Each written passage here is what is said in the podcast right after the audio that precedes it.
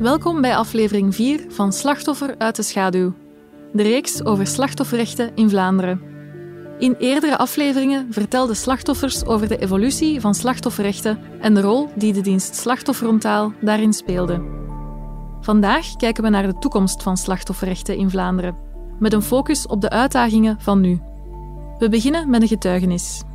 Alle namen die hierin gebruikt worden zijn fictief. Fatima en haar dochter Sarah vertellen over meer dan 20 jaar van geweld en onderdrukking. Ik mocht niet naar mijn ouders gaan, ik mocht geen hulp vragen, ik kon ook met niemand praten, ik mocht niet naar buiten. De getuigenis van Fatima en Sarah is best heftig. Onderwerpen zoals huiselijk geweld worden niet vermeden. In deel 2 van deze aflevering hebben we het over het slachtoffercharter. Wat dit betekent voor de toekomst van slachtofferrechten zal onder andere slachtoffermagistraat Lieve Pellens vertellen. De beelden die voornamelijk uh, op de luchthaven gedraaid zijn, die hebben bijvoorbeeld een, een jonge vrouw geholpen die echt nachtmerries had omdat ze zich zo schuldig voelde. Ook professor victimologie Ivo Aartsen en justitieassistente Karen Dekkers geven in deze aflevering meer uitleg. We zijn er echt ter ondersteuning als slachtoffer op dat moment de nood hebben om ons hand vast te nemen en bij wijze van spreken erin te pitsen. Mijn naam is Kate Luisterborg reporter van dienst van het agentschap Justitie en Handhaving. En dit is de laatste aflevering van Slachtoffer uit de schaduw, slachtofferrechten in Vlaanderen. Aflevering 4, de toekomst. Met zoveel hoop waarmee we vandaag gaan eindigen, gaan we ook terug naar een jonge Fatima die op het punt staat te trouwen. 25 jaar geleden ging trouwen op een, uh, een heel andere manier dan nu. We kennen elkaar dan nooit niet van begin. We hebben elkaar ook nooit niet gezien. En ja, de ouders komen dan bij elkaar. Die praten met elkaar. Die zijn akkoord met elkaar. En dan mag het meisje de jongen leren kennen in dezelfde kamer. En dan praat de jongen met het meisje. En mijn nichten waren allemaal getrouwd, mijn vriendinnen waren allemaal getrouwd. Leuk, wij doen altijd trouwfeesten van drie dagen. Dat, was, dat, dat, is echt uh, een meisjesdroom. Fatima is 19 en ze kan niet wachten om te trouwen en zelf een groot feest te hebben. Ze heeft vertrouwen in de keuze van haar ouders. Zij en haar verloofde zien elkaar in totaal vier uur. Tot na het feest, wanneer ze samen naar huis gaan en voor de eerste keer alleen zijn. Ik ga niet in detail treden, maar die eerste nacht was voor Fatima traumatisch. Haar trouwdroom wordt een vreselijke nachtmerrie. Zijn ware aard komt meteen boven en Fatima probeert die nacht te overleven terwijl hij haar toetakelt en met geweld ontmaagt. En dan was het licht. En ik zei van ja, dat hoeft hij niet. Als dit trouwen is, hoeft dat voor mij niet. Ik stond op, ik zeg van ik ga naar mijn ouders. En hij zei van ja, kijk, als jij hier vertrekt vandaag, dan ga ik zeggen dat jij aan ontmaagd waard. Want je kunt dat niet bewijzen. Ja. Hij heeft dat doekje, hè, met dat bloed heeft hij dan afgepakt. Want we doen traditioneel, hè, je zo'n doekje en dan moet dat bloed op dat doekje komen. En dan laat ze dat zien aan de familie. Hij zegt van ja, deze doekje heb ik. Als jij vertrekt, zeg je die doekje kwijt. Uw leven is toch al kapot, maar dan maakt jij die van je zussen ook kapot. En toen dacht ik in mijn eigen van ja, eigenlijk is dat wel zo. Wat voor zin heeft het dat ik mijn zus ook kapot maak? Van mij, nu is het toch gebeurd, ik ga even volhouden, wie weet. Hij moet nog veranderen, hij moet nog gewoon worden. En dat komt wel goed. En helaas is dit nog maar het begin van jaren geweld en onderdrukking. Geweld tegen haar en ook haar kinderen, zodra die geboren worden. Hij kocht ook niks. Ik mocht ook niet eten, drinken, alleen wat hij wou. Uh, als hij honger had, kreeg ik een beetje mee, mocht ik mee eten. Als hij weg was of zo, mocht ik geen eten maken of iets eten. En dan mocht niemand, uh, hij moest sparen. Hè. Ik mocht de pil ook niet gebruiken, hij kocht de pil niet en zo. Ja, nee, zo, daar geeft hij geen geld aan. En dan, ja, ik werd dan zwanger, bevallen van mijn oudste dochter. Ik was in het ziekenhuis. Ja, dat kind huilde. Ik probeerde de borstvoeding te geven, maar ze wou mijn borstvoeding niet. En die huilen, huilen, huilen, huilen. En hij werd daar zo moe van. Hij, ze was nog maar één dag oud. En hij pakte die vast en begon die kaart aan haar voetjes te slaan. En dat ze moest zwijgen. Maar dat kind huilde omdat ze honger had. Dan gingen we naar huis. Hij kocht dan een uh, poeder. Maar ik mocht maar twee flesjes geven per dag. Ik mocht zo weinig mogelijk geven. Hè. Ik mocht niet naar mijn ouders gaan, ik mocht geen hulp vragen, ik, mocht, ik kon ook met niemand praten, ik mocht niet naar buiten. Ik werd altijd opgesloten thuis. Als hij ging werken, deed hij de deur op slot en, en dan zat ik dan gewoon thuis alleen. En dan kwam ja, zo bij het offerfeest en suikerfeest bij ons, moeten we dan wel met elkaar gaan. Voordat ik naar mijn ouders ging dan, kreeg ik kapot veel slagen en zei hij van, kijk, als je iets zegt of iets laat merken of iets doet, komt je naar huis, ga je eraan. En je dochter ook. Fatima moet de schijn hoog houden, liegen en voor haar familie doen alsof ze het perfecte leven leidt. Als familie op bezoek wil komen, moet ze doen alsof ze niet thuis is. Ze mag geen contact hebben, ook niet met de buren, en haar verplaatsingen van en naar school worden getimed. De kinderen gaan dan wel naar school in mooie kleren en met een volle brooddoos, maar thuis mogen ze niet spelen of lachen, alleen maar studeren. Later stuurt de vader hen naar de karateles om zo een excuus te hebben voor de vele blauwe plekken. 25 jaar leed. Niet te vatten. Bij sommige leerkrachten en dokters gaan er wel alarmbellen af, maar die worden door Fatima en de kinderen afgewimpeld, weer uit vrees voor de vader, die het gezin blijft bedreigen. Tot het geweld zo ver gaat dat Fatima naar het ziekenhuis moet, waar ze probeert met de politie te praten. Ik had een klacht ingediend. Ik heb gezegd, ja, mijn man heeft dit gedaan. Ik heb dat ook eerlijk gezegd toen ik dacht van, ja, deze is mijn hoop, hè. Mijn man heeft gezegd dat dat eenmalig hij heeft beloofd dat hij dat niet meer ging doen. Ik dacht van, ja, oké. Dan moet, jij, ik hier mijn verhaal vertellen. Dat jij toch al weet van, dat dat eenmalig is. Voor zin heeft het dan dat ik met mijn verhaal kom, zonder bewijs of niks. Wie gaat er mij geloven? De man zou het niet meer doen. En dat is op dat moment voor de politie voldoende. Maar de terreur gaat verder. En Fatima gelooft dat niemand haar en haar ondertussen vijf kinderen kan helpen. Ze wordt door hem ook bij haar kinderen constant zwart gemaakt. 18-jarige dochter Sarah kan het niet aanhoren en steunt haar moeder. Bij haar broer werken de praatjes wel en hij volgt zijn vader. Zo wordt de zoon ook gewelddadig en gedraagt zich als de man in huis. Ik kwam thuis na een lange schooldag en ik had een discussie met mijn broer omwille van de tafel. Ik was aan het eten en hij trekt de tafel weg. En ik was ook thee aan het inschenken toen op dat moment, waardoor er een hele glas warme thee op mijn benen en op mijn hand viel. En, en ik had zoiets van, allee, dat doet het toch niet? Je ziet dat iemand warme drank aan het gieten is, dan gaat je niet zomaar de tafel wegtrekken. En ik had ook zoiets van, kijk, ik moet mij nu niet inhouden, ik ga daar gewoon iets over zeggen. En dat heb ik dan effectief ook gedaan. Met als tegenreactie dat hij eigenlijk ja, het eten dat mama toen had voorbereid met de dingen die dat we thuis hadden, heeft hij dan echt gewoon van mij weggetrokken en allemaal in kleine stukjes over de tafel en op de grond gegooid. Dus ik kon er eigenlijk ook al niet meer van eten. Um, dus ik wist dat ik die dag ook weer mijn lege maag moest gaan slapen. Sarah pikt het niet van haar broer. Voor haar is de maat vol. Voor Fatima komt het breekpunt op een koude winterdag, als de jongste dochter na de zwemles in bad gaat. Blijkt dat ze plots zonder warm water zitten, omdat de vader dat heeft afgezet. Ben stiekem naar beneden gegaan, naar de kelder. Ik heb dan het water, uh, het gas terug aangedraaid en ik heb haar uh, gespoeld snel met warm water. En hij had dat door en hij kwam naar boven in de badkamer. En uh, hij werd woedend dat ik dat had gedurfd. En toen kreeg hij schrik. Hij dacht van ja, nu durft ze het water uit gas te doen, morgen durft ze iets anders. Hij was echt in paniek. En uh, hij begon echt hard te slaan. Ik weet niet wat er gebeurde, maar ik denk dat ik een klap tegen mijn kop heb gekregen. Zo hard dat ik echt wakker werd eindelijk. Dat ik gewoon heb geroepen, belt de politie. Ik kon dat ook echt niet meer aan, omdat ik echt zoiets had van, nu is het echt genoeg geweest. Ik zat al echt aan mijn breekpunt. Mijn broer heeft mij proberen tegen te houden door mij van de trap te laten vallen. En, en ik mocht niet naar boven gaan. En ik hoorde dat mijn mama zei, politie. Zowel Sarah als een jongere zus bellen de politie. De agenten zien snel wat er gaande is. En Fatima, Sarah en de drie jongste kinderen grijpen hun kans om hun verhaal te doen. Fatima en Sarah herinneren zich de agenten die hen als superhelden kwamen redden, die daar snel ter plaatse zijn dankzij de moed van Fatima en haar dochters om eindelijk actie te ondernemen.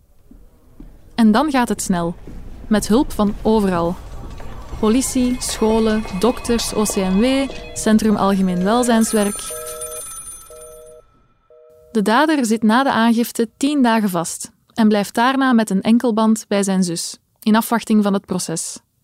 De oudste zoon gaat daar ook wonen. Dus Fatima, Sarah en de andere kinderen zijn af van het geweld, maar blijven achter met veel angst. Kan hij met zo'n enkelband tot hier komen? Zou hij iemand op ons afsturen? Gelukkig kunnen ze beroep doen op de politiediensten voor informatie en bescherming. We kregen wel altijd gewoon de juiste informatie. We konden ook echt gewoon bellen op elk moment. De situatie werd echt super serieus genomen en dat gaf ons ook wel een geruststellend gevoel. Fatima heeft eindelijk terug contact met haar familie en dankzij alle hulpverlening en haar fantastische zus kan het gezin een nieuw leven opbouwen. Al moet er wel nog een gerechtelijk proces volgen. Daarbij krijgen ze de hulp van justitieassistent Veerle. Veerle bereidt het gezin voor op elke stap en op elke confrontatie. We kregen superveel informatie, waar voor ons op dat moment misschien overweldigend was. Uiteindelijk weet je wel hoe dat je moet handelen. En dat geeft toch wel ja, een geruststellend gevoel en ook zoiets van, oké, laat het maar op ons afkomen. Eh, wat gebeurt, gebeurt. Wat moet gebeuren, zal ook gebeuren. Maar wij weten in ieder geval hoe dat we moeten reageren. En we moeten niet bang zijn. Die tijden van bang zijn en onwetendheid en denken dat je er alleen voor staat, dat hoeft allemaal niet meer. Samen met Veerle bereiden Sarah en Fatima zich voor op de zitting van de correctionele rechtbank. Het vertellen van hun verhaal en de bevestiging krijgen dat ze geloofd worden, is opnieuw een stap naar verwerking. Maar we wisten wel, want dat had Veerle ons ook verteld, van het is eigenlijk meestal wel zo dat de rechter op het einde, wanneer de advocaat hebben gepleit, u zeg maar laten opstaan en vragen of dat je nog graag iets zou willen vertellen of meedelen. Dus we hadden eigenlijk al wel een beetje een voorbereiding en we wisten wel van oké, dat willen we zeker zeggen tegen de rechter. Um, daar willen we ook de nadruk op leggen. Dus we waren eigenlijk wel wel voorbereid. Het gevoel krijgen gehoord en geloofd te worden is cruciaal voor elk slachtoffer. Ook Fatima en Sarah herhalen vaak dat ze pas dankzij de bevestiging van andere mensen echt geloven dat de dader hen effectief zwaar mishandeld heeft en dat hij gestraft moet worden. De dader krijgt eerst vier jaar gevangenisstraf en gaat dan in beroep. De zitting van het Hof van Beroep is een heel andere ervaring, waarbij de rechters meer vragen stellen, vooral aan Sarah. En waarbij de dader en zijn advocaat haar ook viseren. Maar Sarah voelt zich sterk. Veerle zit bij haar. En ze voelt dat de rechters de situatie goed inschatten ze pikken de uitbarstingen en agressieve houding van de dader ook niet. Het vonnis van vier jaar wordt niet malser. Hij heeft dan toch effectief zes jaar gekregen, uh, waardoor wij weer de bevestiging kregen van oké, hij heeft effectief iets fouts gedaan en wij zijn effectief in ons recht en de rechters hebben dat gezien, de politie heeft dat gezien, CAW heeft dat gezien, Veerle heeft dat gezien, iedereen heeft dat gezien, dus we weten dat we juist zijn. Daarna mochten we ons slachtofferfiche opstellen en toen kregen wij weer een stem. Een slachtoffer betekent niet dat je zo'n kleine grijze muis moet zijn, die constant bang is, die constant schrik moet hebben. Nee, je hebt echt effectief mogelijkheden die ervoor zorgen dat je je als slachtoffer ook gewoon kunt uitspreken en kunt laten zien van wat jij hebt gedaan is niet oké, maar nu ga ik opstaan voor mijn eigen rechten en ik ga ervoor zorgen dat ik kan verwoorden wat ik wil en ik weet dat daar effectief rekening mee wordt gehouden. In een slachtofferfiche kunnen slachtoffers voorwaarden opstellen voor wanneer de dader vraagt vervroegd vrij te komen. Dat is dus in voorbereiding van een zitting van de strafuitvoeringsrechtbank. Slachtoffers kunnen hierin oplijsten wat zij nodig hebben om zich veilig te voelen in het geval dat de dader vervroegd vrijkomt. Nog een belangrijk punt voor slachtoffers is het gevoel dat iemand verantwoordelijkheid neemt. Dat gaat verder dan een schadevergoeding krijgen. Het gaat ook over het maatschappelijk antwoord op wat er gebeurd is, Liefst neemt de dader verantwoordelijkheid op voor de feiten. Helaas is dat voor Fatima niet het geval. Zowel van de dader als vanuit haar gemeenschap krijgt Fatima geen erkenning als slachtoffer. Fatima vertelt ons dat ze geen begrip vindt en niet geloofd wordt. Ze benadrukt dat het geweld dat ze moest doorstaan, zeker binnen haar generatie, nog genormaliseerd wordt. Ze wil gewoon het bloemetjes buiten hangen. Ze is het gewoon beu. Ze wil nu gewoon extra vrijheid. En haar kinderen zijn nu groot, dus nu kan ze wat meedoen. En als ze klein zijn, dat is de enige reden waarom dat jij de stap hebt genomen. Dat was dan wat ik te horen kreeg. Dus in de Marokkaanse cultuur is slagen zo normaal, bij, vooral mijn generatie. En dat dat zelfs geen optie is. Dat een mens voor kan gestraft worden. Dat was echt verschrikkelijk.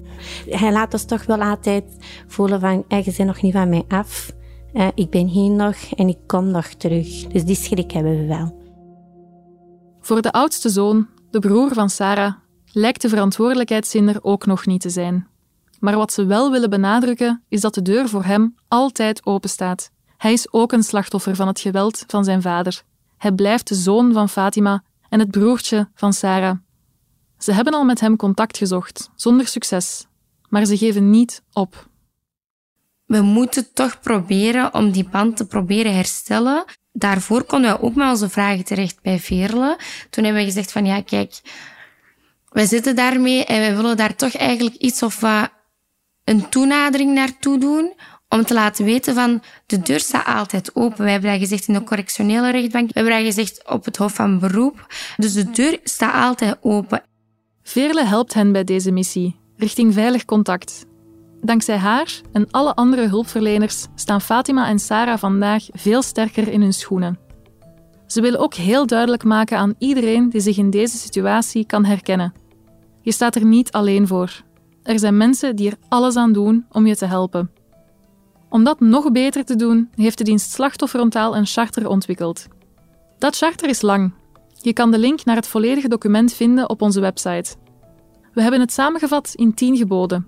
Dit zijn meer dan adviezen. En aan niet-naleving moeten gevolgen hangen. Ik neem je mee door het charter, met uitleg en voorbeelden door professor victimologie Ivo Aartsen, die we in de eerste aflevering al hebben gehoord, en Lieve Pellens. Pellens is magistraat op het federale parket op de afdeling Internationale Samenwerking. Ze is ook slachtoffermagistraat en het aanspreekpunt voor justitieassistenten zoals Karen Dekkers. Zij illustreert mee het belang van het charter. Eerste gebod. Wapen slachtoffers om hun rechten te doen gelden. Dat begint bij respect voor slachtoffers. Zorg ervoor dat iedereen die in contact komt met slachtoffers op een correcte manier met hen omgaat en hen de juiste informatie geeft. Er werd toch te snel gedacht, we horen niks, dus het, men werkt niet op deze zaak. We horen niks, dus ze zullen het al wel geclasseerd hebben. Uh, en als het dan op het einde van de rit geclasseerd werd, om welke reden dan ook, dan hadden mensen het gevoel, ah, moeten we daar een jaar of anderhalf jaar op wachten. Um, dus ik vind communiceren, ook al is het communiceren om niet zoveel te zeggen, is belangrijk, want dat geeft de mensen vluchtheuveltjes in al die weken of maanden of jaren dat ze wachten op een, een resultaat. Ook de manier waarop slachtoffers overtuigingsstukken terugkrijgen kan persoonlijker. Overtuigingsstukken zijn dingen die tijdens het onderzoek zijn gebruikt als bewijs. Dat kunnen dus heel persoonlijke objecten zijn. In de eerste aflevering vertelde Johan hoe hij zonder waarschuwing werd geconfronteerd met de zetel waarop zijn nichtje vermoord werd. Nu wordt het teruggeven van overtuigingsstukken beter begeleid, maar Karen vindt dat dit nog beter kan. De collega die op een bepaald moment aan een, een moeder van wiens uh, babytje overleden is, uh, een reiswieg, uh, kleedjes en een, een papflesje moest teruggeven. Dus heeft die dame ook moeten uitnodigen hier op bureau. Uh, mits dan goedkeuring van die dame de spulletjes ook op voorhand eventjes uh, bekeken voordat ze die kon teruggeven. En allee, die dame is hier vertrokken van bij ons hier op bureau met dan de lege reiswieg met de kleedjes en de papfles daarin. En ik weet dat dat een van de voorbeelden is waarvan dat wij allemaal zoiets hadden. Hoe verschrikkelijk moet dat zijn voor die mama om hier buiten, dat parket buiten te stappen met een lege reiswieg mensen tegen te komen die, die denken van daar ligt een babytje in, maar ze heeft een aantal maanden eerder haar kindje in zeer jammerlijk, jammerlijke omstandigheden moeten afgeven. Dat we denken van als we nu daar naar huis mogen gaan om bij haar thuis de reiswieg en de kleedjes van dat babytje te kunnen teruggeven. Tweede gebod. Geef ze het harnas van een volwaardig statuut. Geef slachtoffers automatisch rechten. Er zijn drie statuten: klager, benadeelde en burgerlijke partij.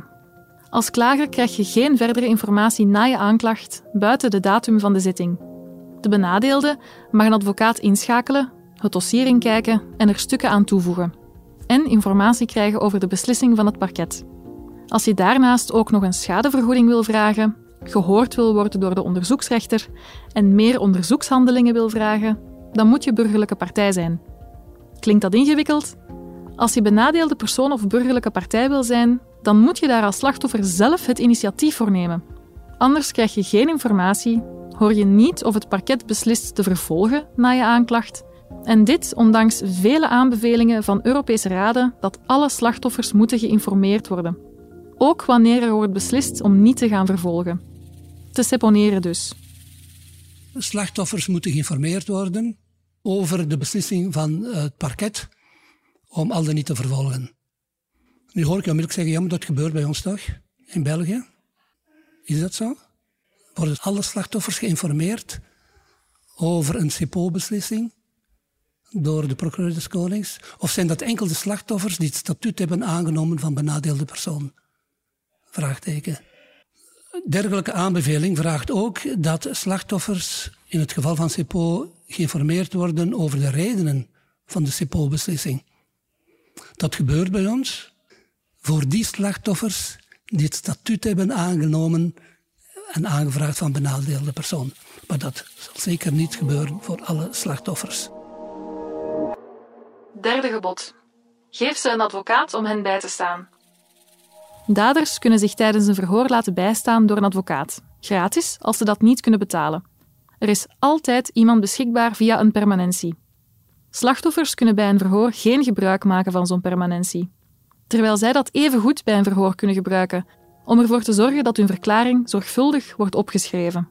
Ook na het verhoor is het vinden en betalen van een advocaat een heel gedoe dat de slachtoffer eerst eens moet gaan checken van heb ik een familiale verzekering met rechtsbijstand? Als dat negatief is, allerlei papieren, documenten moet gaan bijeenzoeken om te bewijzen van kan ik in, aanmerking komen voor een prodeo of een gedeeltelijk kosteloze advocaat.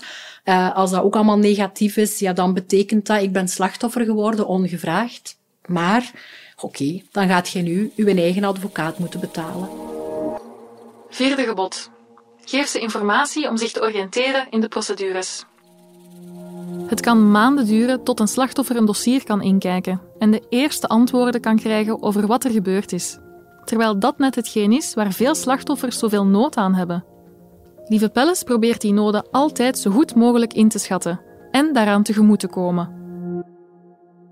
Mensen willen weten, wat is er de dag zelf gebeurd? Waren daar twee daders? Ah, er was beeldmateriaal beschikbaar en kan ik dat beeldmateriaal inkijken? Dus inzagen in een dossier is misschien inzagen in het autopsieverslag, mits uitleg deskundige toelichting door de wetsdokter. Misschien is inzagen in het dossier wel inzagen in de beelden van de bewakingscamera's. Met de nodige voorbereiding. Niet brusk en niet zomaar zet u neer en hier zijn ze, maar echt hè, goed begeleid dat dat veel belangrijker is en veel meer bijdraagt dan 30 PV's lezen waar een verkeersdeskundige uitlegt dat de remafstand van 30 meter veroorzaakt werd door het vertalen door mensen van wat er op papier in een dossier staat, vind ik ook inzage in een dossier. En in het dossier van de aanslagen hebben we dat bijvoorbeeld gedaan met mensen van Dovo, over hoe een bom werkt, met de mensen van het, het labo die ter plaatse allerlei sporen zijn gaan uh, verzamelen, maar die toen ook hebben kunnen vertellen over hoeveel juwelen en urenwerkjes en, en brillen die ze gevonden hadden en op welke manier die heel zorgzaam bewaard geweest zijn, foto's van gemaakt geweest zijn in een boek, hoe dat je op die manier op zoek kon gaan naar de spullen van je overleden of van jezelf. Um, zonder dat het is, ga maar zoeken en kom maar op de griffie en kom hier een keer de registers uitpluizen of je toevallig het, uh, de koptelefoon van uw dochter die op de luchthaven uh, uh, zwaar gekwetst geweest is terugvindt. Dus het, het bestaat, maar je vertaalt het naar iets menselijk en laagdrempelig. De beelden die voornamelijk op de luchthaven gedraaid zijn, die hebben bijvoorbeeld een, een jonge vrouw geholpen die echt nachtmerries had omdat ze zich zo schuldig voelde dat ze de daders gekruist had.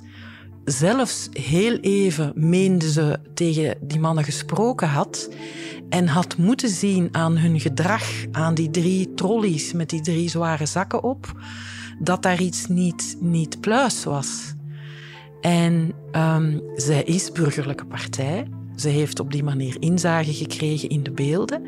En door de beelden te bekijken met een justitieassistent en met iemand van de federale politie die het geheel wat kon schetsen, heeft zij beseft dat dat een heel normale kruising was van mensen.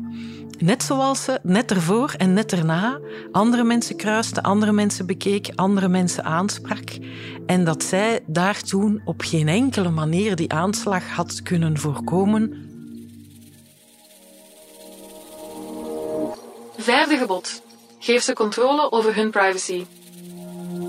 Vera vertelde ons in de vorige aflevering al dat gegevens zoals haar adres en middelste naam in het dossier stonden dat ook de dader kan inkijken. Als de dader vrij is of komt, kan dat een enorme bedreiging zijn voor slachtoffers. De gegevens van slachtoffers mogen niet zichtbaar zijn voor daders. Ook in de media worden namen en foto's van slachtoffers vaak zonder toestemming vermeld. Dat moet ook beter gereguleerd en gesanctioneerd worden. Zesde gebod. Geef ze één adres voor hun zorgen. In deze reeks hebben we het vooral gehad over de dienst slachtofferontaal. En we hebben de dienst slachtofferhulp van de Centra Algemeen Welzijnswerk vermeld. En bij de politie bestaat de dienst slachtofferbejegening. Die hebben alle drie een belangrijke en aparte rol. Slachtofferbejegening zorgt voor de eerste zorgen na de feiten en verwijst dan door naar slachtofferhulp voor de psychologische hulpverlening en verwerking en slachtofferonthaal voor de begeleiding binnen alles wat met justitie te maken heeft. Maar het verschil tussen slachtofferhulp en slachtofferonthaal is voor slachtoffers niet altijd duidelijk. Karen geeft hier een recent voorbeeld van. Heel toevallig gisteren nog een telefoontje gekregen in een dossier waarbij uh, zij dan de zus van een nabestaande mij belde de dame uh, was dus eigenlijk tante van een jongen die in het kader van een dodelijk verkeersongeval overleden was, tien maanden geleden. Ik heb uh, een brief gestuurd vrij kort na het ongeval. Um, en blijkbaar, ja, de standaardbrief, jammer, maar helaas, uh, de boodschap was niet echt doorgedrongen van wie is die in dienst? Uh, waarvoor staat die? En de zus die mij dan gisteren belde, zei van kijk, mijn zus die zit eigenlijk al tien maanden in zak en as sinds dat haar zoon overleden is in dat ongeval. Uh, zij vinden het eigenlijk heel raar dat we nog altijd niks gehoord hebben. Want ja, goed, uh, is dat onderzoek nog lopende? Hoe, hoe gaat dat allemaal in zijn werk? En ja, dan vond ze die brief nog terug. En ze beseften eigenlijk door dat telefoontje gisteren naar mij van Goh, we hadden al veel eerder moeten bellen, maar het was gewoon niet duidelijk dat uw dienst slachtofferontaal eigenlijk op het parket zat en dat jij mij wel uitleg zou kunnen geven over dat is stand van zaken. Ja, dan denk ik van, misschien is het voor slachtoffers ook gemakkelijker dat er één centraal aanspreekpunt is die dan dispatcht uh, volgens de noden van, van een slachtoffer. Zevende gebod. Geef ze een beleid om op te bouwen. Rechten voor slachtoffers moeten niet bepaald worden op basis van wat er nu de luidste noden zijn, maar moeten doordacht zijn, toekomstgericht en gelden voor alle slachtoffers. Niet alleen voor een subset slachtoffers waar er nu aandacht voor is. Enkel 40% in België doet aangifte van een misdrijf. Voor seksuele misdrijven is dat minder dan 10% in België het merendeel van de slachtoffers heeft dus geen contact met politie en met justitie. Dus ook in die buitengerechtelijke dossiers hè, moet er deskundige hulpverlening geboden worden. Achtste gebod. Geef ze de kracht om overeind te blijven. Therapie is duur. En betaalbare psychologische hulpverlening heeft wachtlijsten en verschillende drempels vooraleer het beschikbaar is. Vera, de vrouw die in de vorige aflevering getuigde, zocht jaren naar hulp en gaf op na een lange strijd waarbij er ofwel niemand beschikbaar was, of er zat altijd iemand anders voor haar, waardoor ze steeds opnieuw haar verhaal moest doen. Er moet meer geïnvesteerd worden in gratis ondersteuning voor slachtoffers voor zolang het nodig is. En dus niet alleen direct na de feiten. Negende gebod. Geef ze inzichten om keuzes te maken. De digitalisering van justitie zorgt voor verbeteringen, maar er is niet altijd rekening gehouden met slachtoffers. Bij de inzage van dossiers moeten slachtoffers weten wat ze te zien zullen krijgen, zodat ze zelf kunnen kiezen om bepaalde dingen zoals gevoelig beeldmateriaal niet te zien. De justitieassistent bereidt dat voor, informeert het slachtoffer over de inhoud van het dossier en staat het slachtoffer bij tijdens de inzage. Karen legt uit hoe dat te werk ging bij een inzage franchiment, een inzage van het dossier waarvan het onderzoek nog loopt. Dan werd dat dossier ter beschikking gelegd op de griffie van de raadkamer en dat moest daarin gekeken worden. En we hebben dan ook al wel een aantal keren proberen aan te halen van je zit met slachtoffers op de Griffie Raadkamer, waar de advocaten binnen en buiten lopen, dossiers komen inkijken die op een correctionele zitting staat. En dan zit je daar een inzage franchiment te doen, bijvoorbeeld, allee, heel vaak in een moorddossier. Uh, een aantal heel dikke pakken die moeten doorworsteld worden, waar autopsieverslagen in zitten, toxicologische verslagen, waar toch ook wel foto's in zitten, um, waarbij we dan dat ook niet altijd gepast vonden, dat iedereen daar binnen en buiten loopt, terwijl je daar met heel gevoelige informatie bezig bent. Um, waardoor we dan toch al een aantal keren hadden aangehaald dat dat wel goed zou zijn, mochten we dat dossier op die momenten dat het daar ter beschikking ligt, gewoon mee zouden mogen nemen naar onze bureau. Allee, gaat hier om een paar meter. Hè. Uiteindelijk is dan wel het hoofd van de Griffie uh, akkoord gegaan dat uh, we die dossiers mogen meenemen. Zij het dan nu dat dan de digitalisering van justitie komt, waarbij dat nu er weer van die kioskcomputers zijn op de Griffie van de raadkamer, waardoor een inzage franchiment nu terug op de griffie van de raadkamer op de kioskcomputer loopt, omdat wij, uh, justitieassistenten slachtofferonthaal, op dit moment nog geen toegang hebben tot de digitale dossiers. Tiende gebod. Vergoed hun schade na het vonnis. Slachtoffers kunnen, als ze zich burgerlijke partij stellen, een schadevergoeding vragen. Maar dat betekent niet dat ze die ook krijgen. Geen enkele piste die het slachtoffer neemt garandeert dat ze gaan uitbetaald worden, en al die pistes vragen tijd, moeite en het bewijzen van je slachtofferschap, keer op keer. De slachtoffers moeten zelf het initiatief nemen uh, om de dader te dwingen om de schade te vergoeden uh, die bepaald is door de strafrechter. Het Nederlandse voorbeeld, waar de staat in de plaats treedt van het slachtoffer uh, en het slachtoffer uitbetaalt wat de schadevergoeding betreft en daarna als overheid de schade recupereert van de dader. Met deze tien punten kunnen we het verschil maken voor alle slachtoffers. Ook alle slachtoffers die het moeilijk hebben om hun stem te laten horen. Ook slachtoffers die hun verhaal niet kunnen herkennen in de verhalen uit de media of uit deze podcast.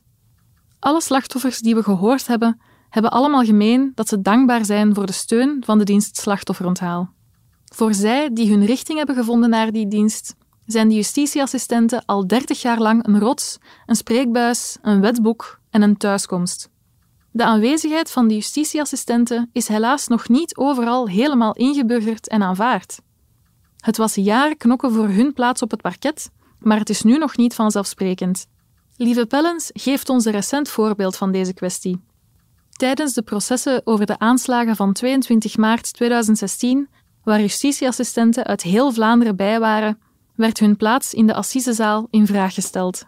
Misschien was het hele onderzoek en het proces van de aanslagen van 22 maart wel het bij uitstek hoe fantastisch de justitieassistenten zeven jaar aan een stuk alle gaatjes hebben opgevuld en altijd met zeer veel aandacht en warmte de slachtoffers bijgestaan hebben al die jaren vanaf het moment dat slachtofferhulp de fakkel doorgaf, hè, na die eerste dramatische dagen en de identificaties achter de rug zijnde, hebben zij op initiatief contacten genomen met mensen en zijn ze ook heel actief gaan werken rond teruggaven van persoonlijke bezittingen met een fotoboek waarin mensen eerst konden beschrijven. De justitieassistent keek of er iets beantwoorden aan die beschrijving. Nu, alle gsm's lijken op elkaar, dus dat is een titanenwerk geweest waarin er zorg werd gedragen dat men die voorwerpen ook probeerde schoon te maken, als het slachtoffer dat al wenst. Hè? Niet in hun plaats denken, misschien willen ze het wel zo terug in de staat waarin het zich bevindt.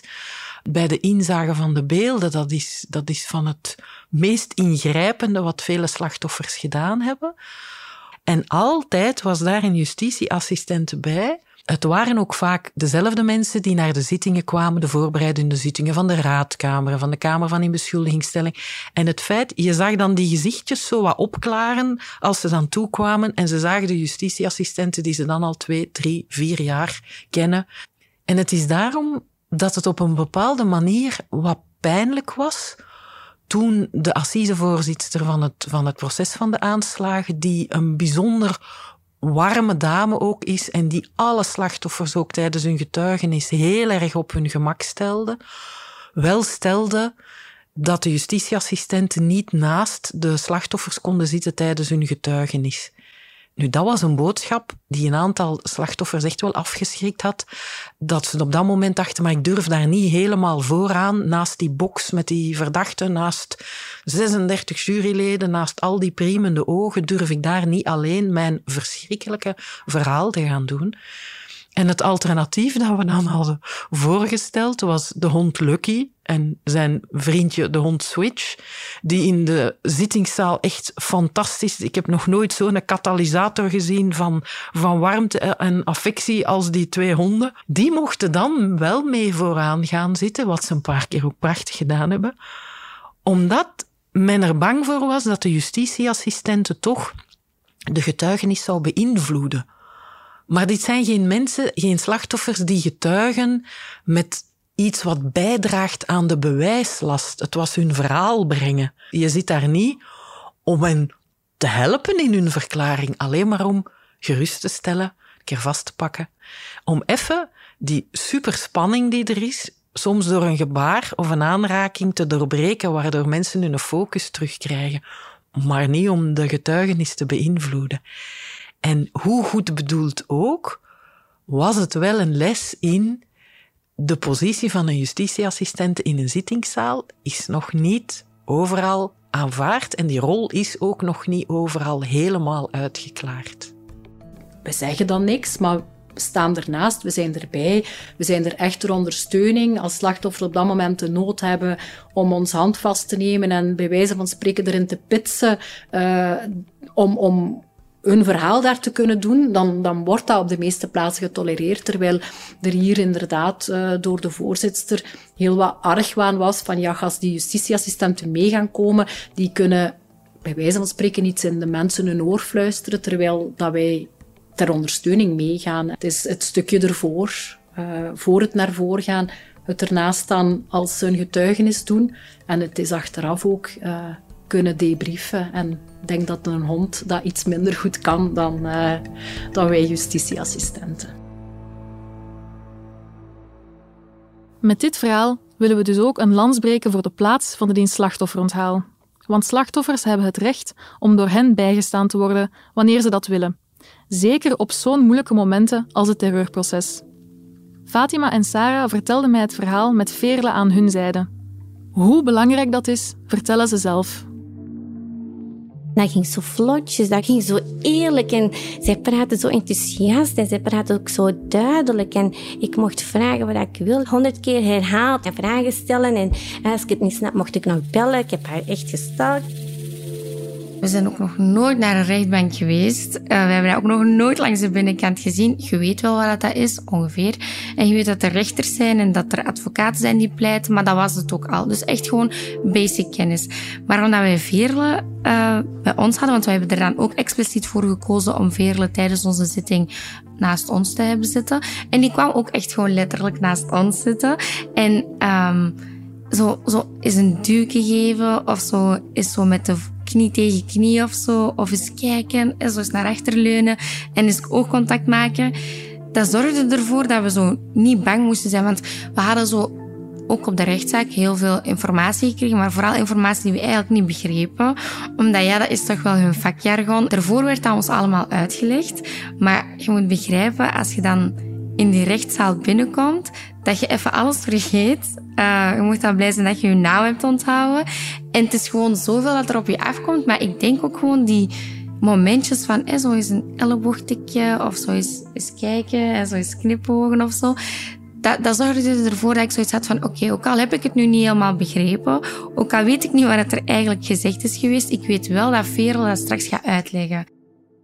Ik laat Sarah deze reeks ook afsluiten met bemoedigende woorden voor iedereen die in een moeilijke situatie zit, maar die net zoals zij vroeger twijfelen om de stap te zetten om hulp te zoeken.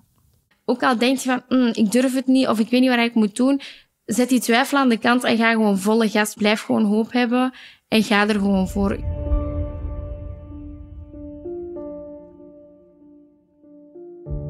Deze podcast is een productie van het Agentschap Justitie en Handhaving en Nieuwsblad. Slachtoffer uit de schaduw werd gemaakt door mij, Kate Luisterborg, en mijn collega's Luc Gadisseur, Michael Esquaert, Zeger van Garsen en Lisbeth Wiseur. Onze grote dank gaat uit naar alle getuigen. Volg ons op Instagram en X, agentschapjh, voor meer verhalen en nieuws. Dank aan Bert Heijvaart en Nathalie Delporte bij Nieuwsblad voor de eindredactie en Benjamin Hertogs bij House of Media voor de montage. Bedankt voor het luisteren en tot binnenkort.